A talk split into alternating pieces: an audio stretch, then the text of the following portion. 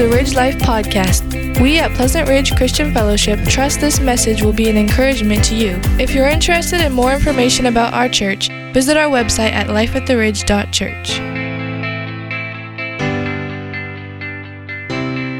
All right, we're going to be in Philippians chapter 1.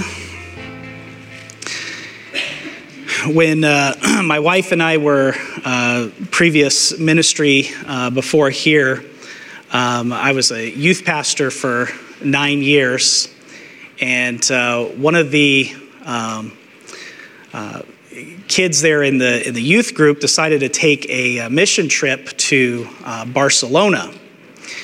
And uh, while he was there in Barcelona, he actually went and visited uh, several places around in the area there. And uh, one of the places that he actually went to go and visit was a cathedral that's in Barcelona, and it's known as the Sagrada Familia Cathedral. And a very interesting story about this uh, cathedral. The year was 1885, and a man by the name of Antonio Gaudi was one of the chief architects of this cathedral. And he designed and he was going to be uh, building this cathedral. And uh, if you can uh, see pictures of this cathedral, it's, it's absolutely amazing. Um, and it, in fact, it is really gaudy in that sense. Um, but uh, the project began there in 1885, and uh, it's still not complete. In fact, they're still building onto it to this very day. It's not finished. Uh, Antonio Gaudi died in 1926, and when, after he died, the work really slowed down. Uh, things weren't really uh, doing anything. Uh, the building has been going on and off uh, for completion for the last 137 years.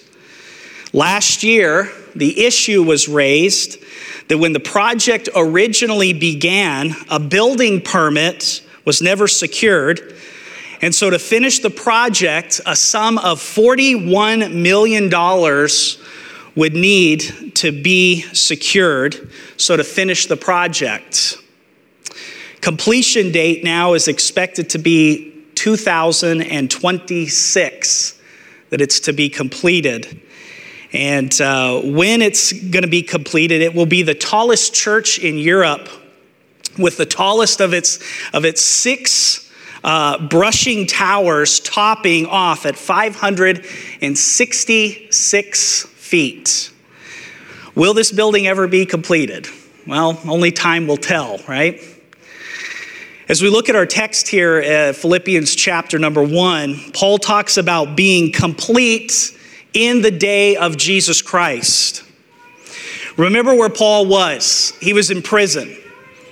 And as he's there in a Roman prison, uh, there was some daunting circumstances that I'm sure he was encountering. But yet he writes this book of Philippians, this letter to the Philippian, uh, the church at Philippi, and it just overflows with joy as he talks about uh, their faith in Christ and what Christ has been doing in their life and what he expects Christ to continue to do in their life. And so Paul here writes with assurance that he knows that the work that God began in their life uh, would also be the same God that would bring that work to completion on the day of Christ. And so here's what I'd like for you to take away with you today the work of Christ will be made complete when he returns. The work of Christ will be made complete when he returns. So let's take notice here, a couple things here as we look at this uh, verse here, uh, Philippians chapter 1, verse number 6. And I am sure of this, that he who began a good work in you will bring it to completion at the day of Jesus Christ. As we look at this verse more closely, as I said uh, last week, this verse is dealing with our salvation in Christ, that the, the work that Christ has completed, that he, that he began, he would bring to a completion.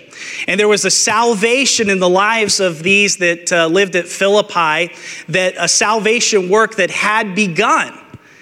And Paul says, I am sure of it that the work that he began, he would bring it to completion at the day of Jesus Christ. And so Paul was making an assurance statement here about the work of salvation that God had begun in them, and he is most assured of the work coming to completion now at the day of Christ. You see, our salvation is not complete until we are made complete, is what Paul says. Look at verse number nine. And it is my prayer that your love may abound more and more with knowledge and all discernment. So there's, there's a growth pattern that is going on, that we are abounding more and more, that we are continuing in love, that we're learning more about who Christ is and how that is transforming our lives. Look at verse number 10. He says, So that you may approve what is excellent, and so be pure and blameless for the day of Christ. So we got to get to this point where Paul says, at the day of Christ, that will be the day that our salvation will be complete, that we will stand before Him as being pure and blameless. Look at chapter 2, verse uh, number 12. He tells us this, therefore, my beloved, as you have always obeyed, so now not only as in my presence, but much more in my absence, work out your own salvation with fear and trembling. He's not talking about you do works uh, to uh, make sure that you're going to heaven. You're not working for your salvation, but he's saying that you need to be working out your salvation with fear and trembling. Look at verse number 13. He says, For it is God who works in you, both to will and to work for his good pleasure. So God is at work in our lives, and he is working in us, and he's willing in us to bring about his own good pleasure. Look at verse number 15 and 16. He says that you may be blameless and innocent, children of God without blemish in the midst of a crooked and twisted generation, among whom you shine as lights in the world, holding fast to the word of life, so that in the day of Christ, there's that phrase, in the day of Christ, I may be proud that I did not run in vain or labor in vain. So there's a working that is going on in the life of a believer as we're being changed and transformed into the image of Jesus Christ and at the day of Christ, that work will be complete. So it's evident here that even Paul, here in this letter, makes it plain that the work of salvation is an ongoing process. God's word has a term that is used to describe this, and it's called sanctification.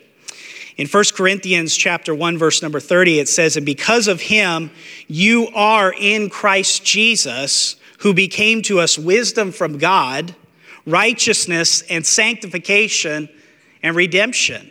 1 Thessalonians chapter 4 verses 3 through 4 says, "For this is the will of God, your sanctification, that you abstain from sexually sexual immorality." that each one of you know how to control his own body in holiness and in honor. Paul says that's actually the will of God for you, for me that we actually abstain from sexual immorality. That is a work of sanctification in our lives. We say no to sexual immorality. We say no to lustful thoughts. We say no to certain things. And we know how to possess our, our body, as what he says here, in holiness and honor. Second Thessalonians chapter 2, verse number 13 says, But we ought always to give thanks to God for you brothers, beloved by the Lord, because God chose you as the first fruits to be saved through sanctification by the Spirit and belief in the truth.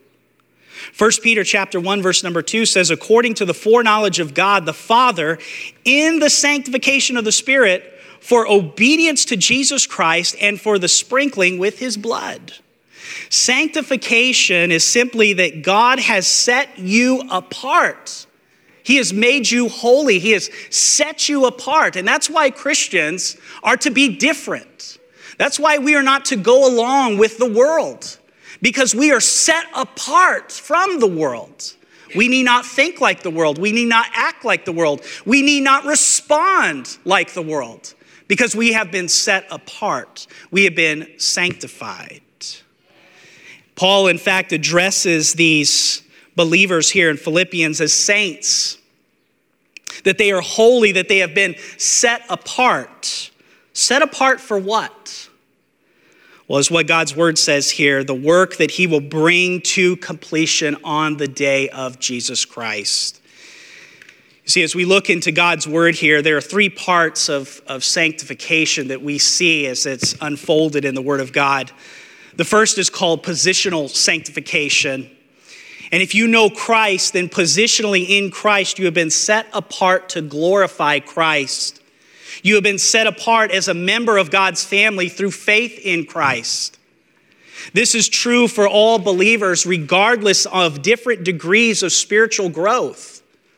In 1 Corinthians chapter 1, verse number 2, Paul addresses the people there, the believers there, and they are fleshly and they are carnal.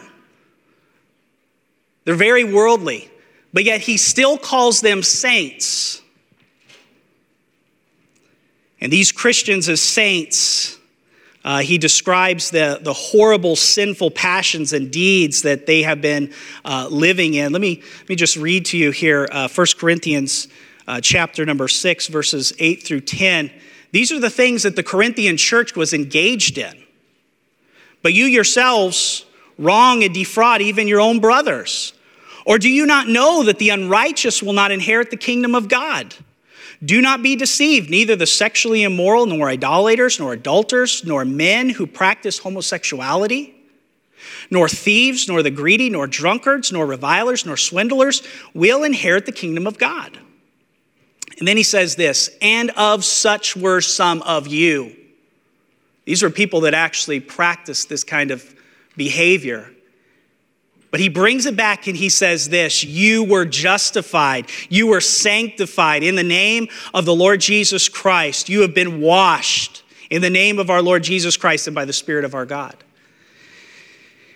And so, Paul here tells us that as believers, we have been set apart. There's a work of Christ that is being done in our lives. And we are not to be continually living the way that we used to live. Why? Because we're sanctified. We've been set apart. We've been made holy. We need to allow the work of Christ to continue, to continue to repent of sin and believe the word and walk in truth, not to continue uh, in sin. We too have been washed. We too have been sanctified. We too have been justified the moment that we believed in Christ. 1 John chapter 3 verses 1 through 2 tells us that we are the sons of God and this will never change. 1 Corinthians chapter 6 verses 19 through 20 Paul even talks about this he says or do you not know that your body is a temple of the Holy Spirit within you whom you have from God you are not your own for you were bought with a price, so glorify God in your body. So God's word tells us that as believers in Christ, we need to be glorifying Him with our body. This is all part of sanctification as we live out the gospel and we allow the gospel to be transforming our lives and our hearts. Then we have the second aspect of this good work that God is doing in us. The second aspect of sanctification is progressive sanctification. It's ongoing, it's dynamic, it's always changing. We are continuing to be set apart during the whole of our Christian lives. Hebrews chapter 10, verse 14 declares this For by a single offering, he has perfected for all time those who are being sanctified. They are being sanctified. They're in a constant process of continually being set apart. That one offering that Christ made on the cross, and as he sprinkled the blood on the mercy seat forever now, as what Paul says here, he's perfected for all time those who are being sanctified. You know, it's true that we are made perfect in Christ, but we sure don't always act perfect, do we? There's a real struggle as the flesh wars against the spirit. There's often a huge gap between what we are and how we are to be acting. So the Bible exhorts us here in 1 Corinthians 6 19 through 20 to be what we are If you are in Christ, then we are to be walking in Christ. If that's really what you are, then that's how we are supposed to be living. He tells us that how we should act, that we are to be glorifying God in our body and in our spirit, which belong to God.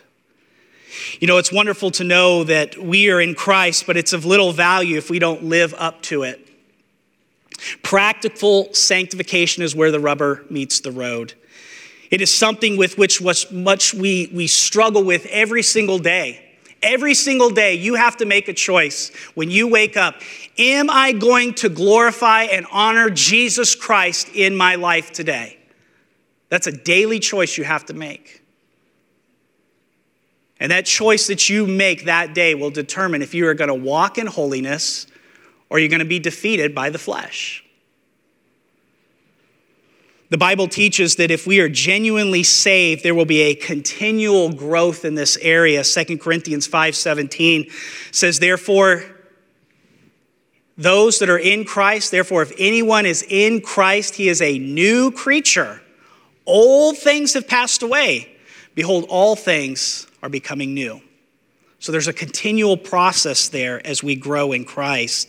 And so we'll notice those old things passing away. And by the way, it's not always big things. Some of, the, some of the most heinous sins that God describes in God's word are things like pride, lying. Sometimes we think of, the, of the heinous sins as, as a, a guy that beats his wife or something like that.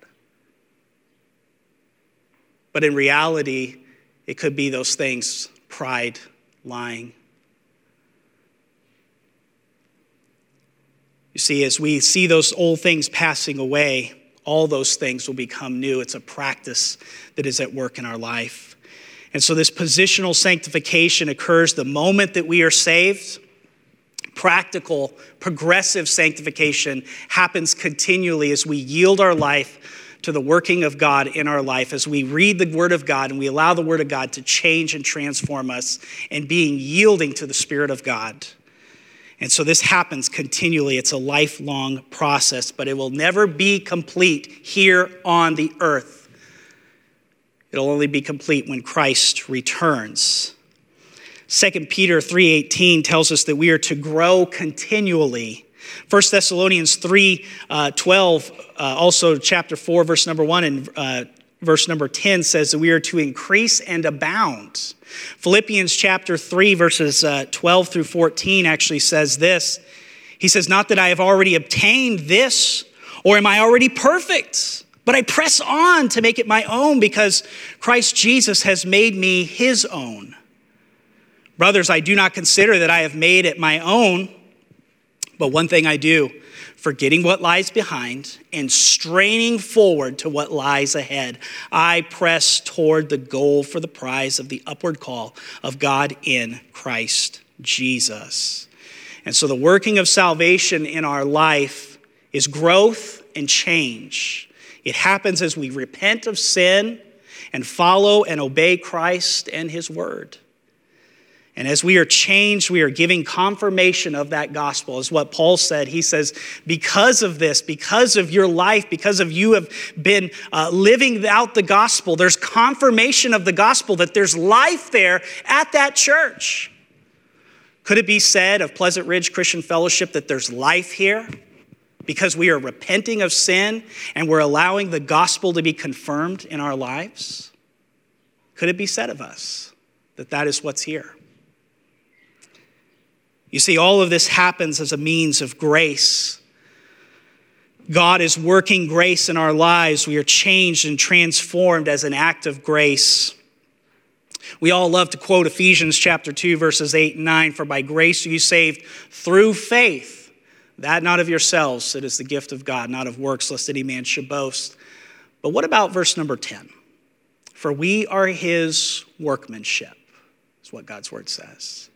And so, as grace is working in us, He is working in us, and we become His workmanship. We become really almost His craft.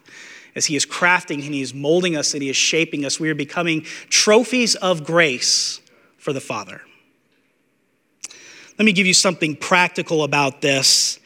As Paul was writing to this church in uh, Philippi, you'll see as, as we move through this whole book that there is uh, there's a message here that Paul is really trying to strive for to tell them about. And you see these themes popping up.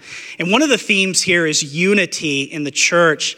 In verse number one, Paul actually writes, he says, Paul and Timothy, servants of Christ Jesus, to all the saints in Christ Jesus who are at Philippi. So he writes to all the saints.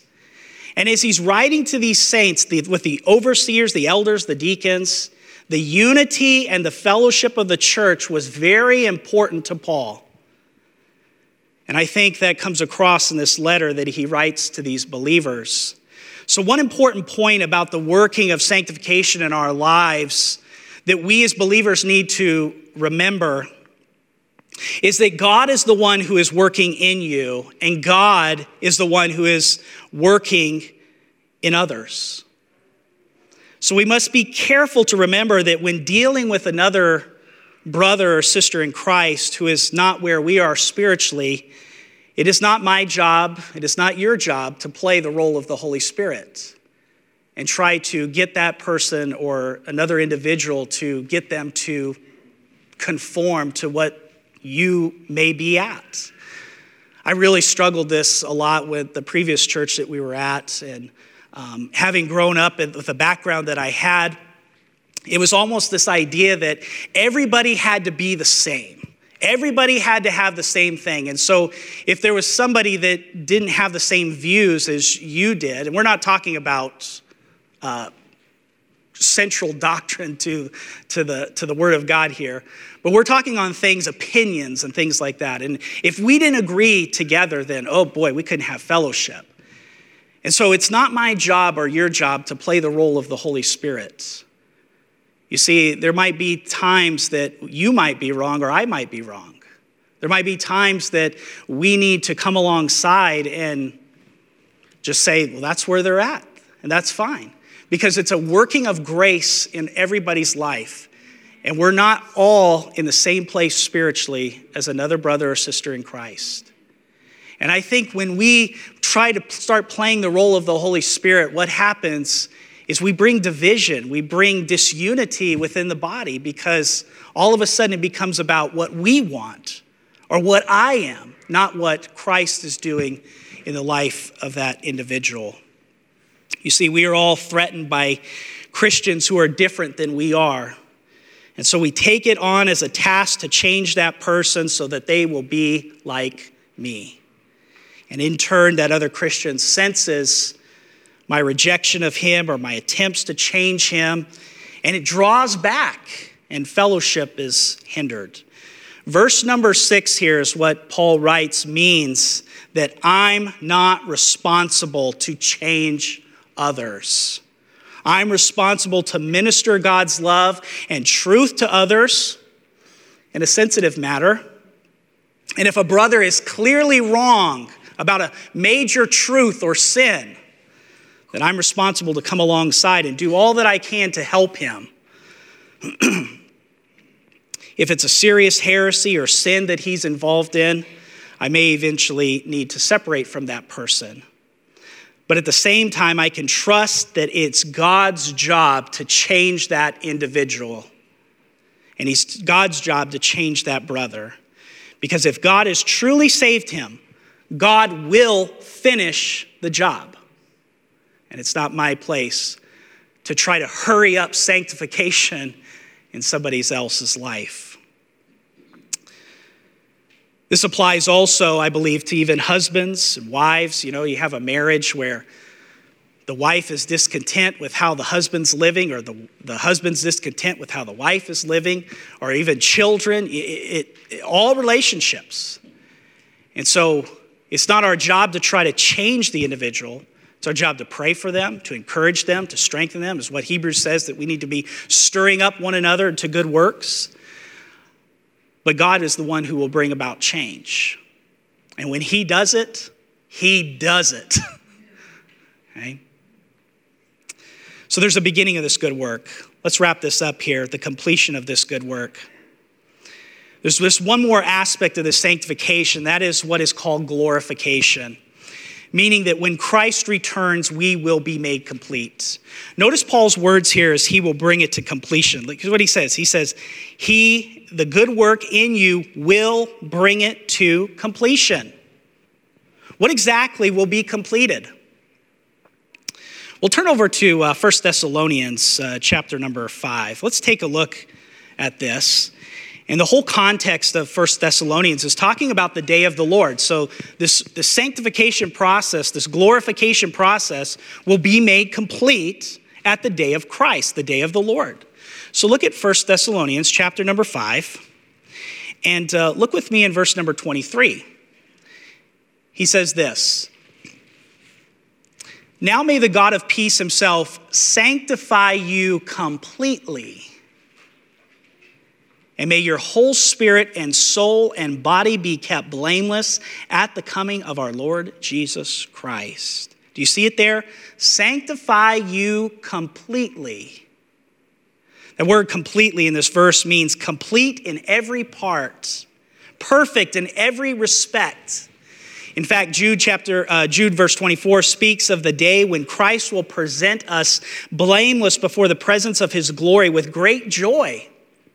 We will then be holy forever. Notice when this will happen. Look at uh, Philippians 1 6 here again. At the coming of our Lord Jesus Christ. So when we look back here, Philippians 1 6, Paul tells us at the day of Jesus Christ, at the day of Jesus Christ, at the coming of Christ.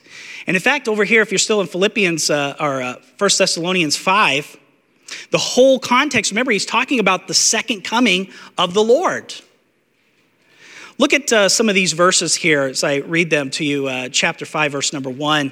Now, concerning the times and the seasons, brothers, you have no need to have anything written to you, for yourselves are fully aware that the day of the Lord will come like a thief in the night.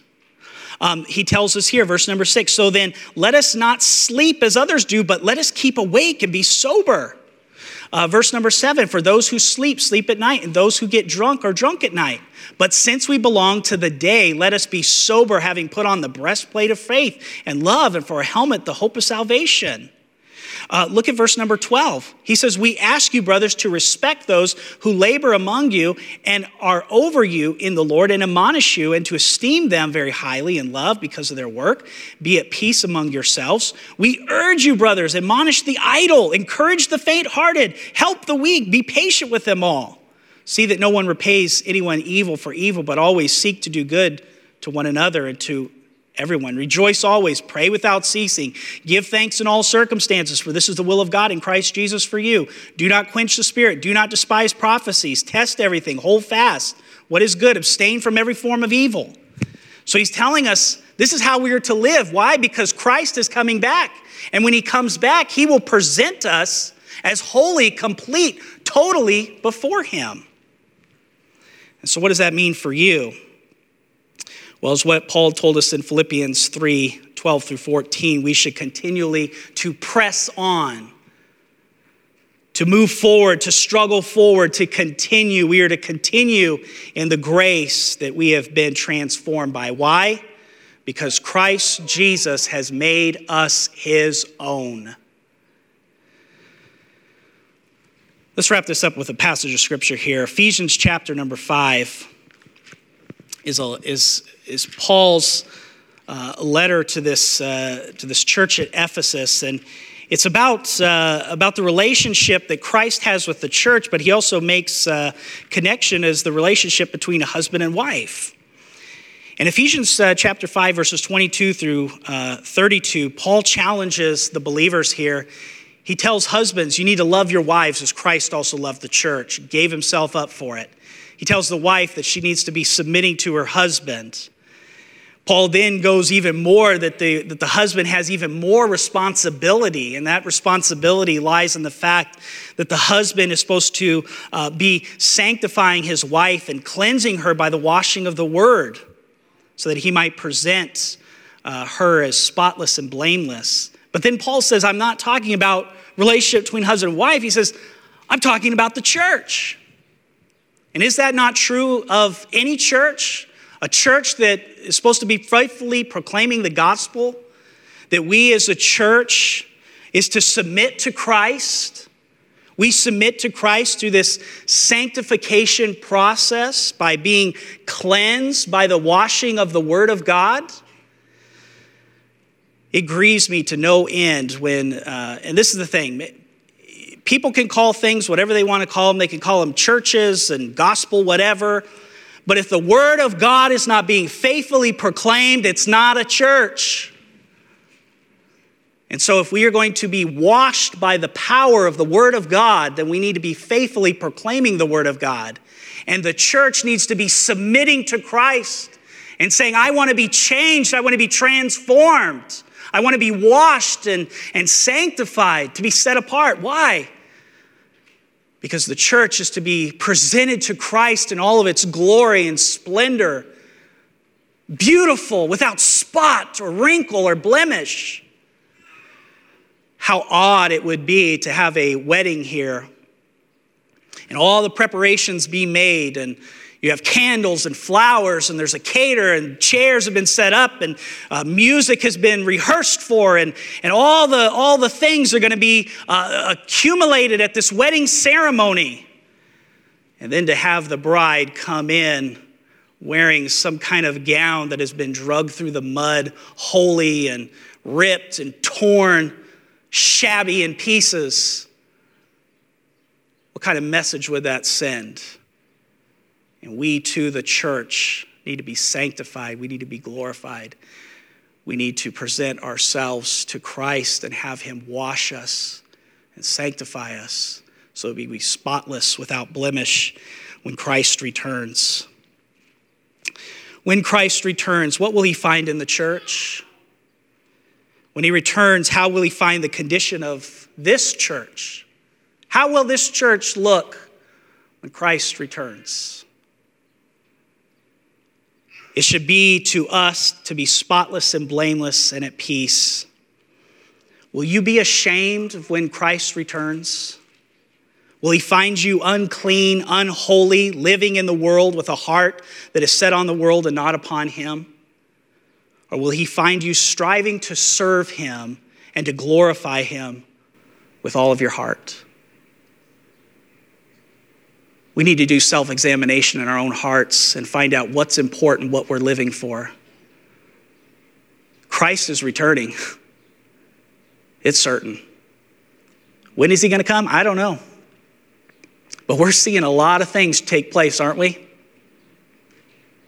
And so maybe we need to figure out where our allegiance really does lie towards Christ or towards the world. Let's pray.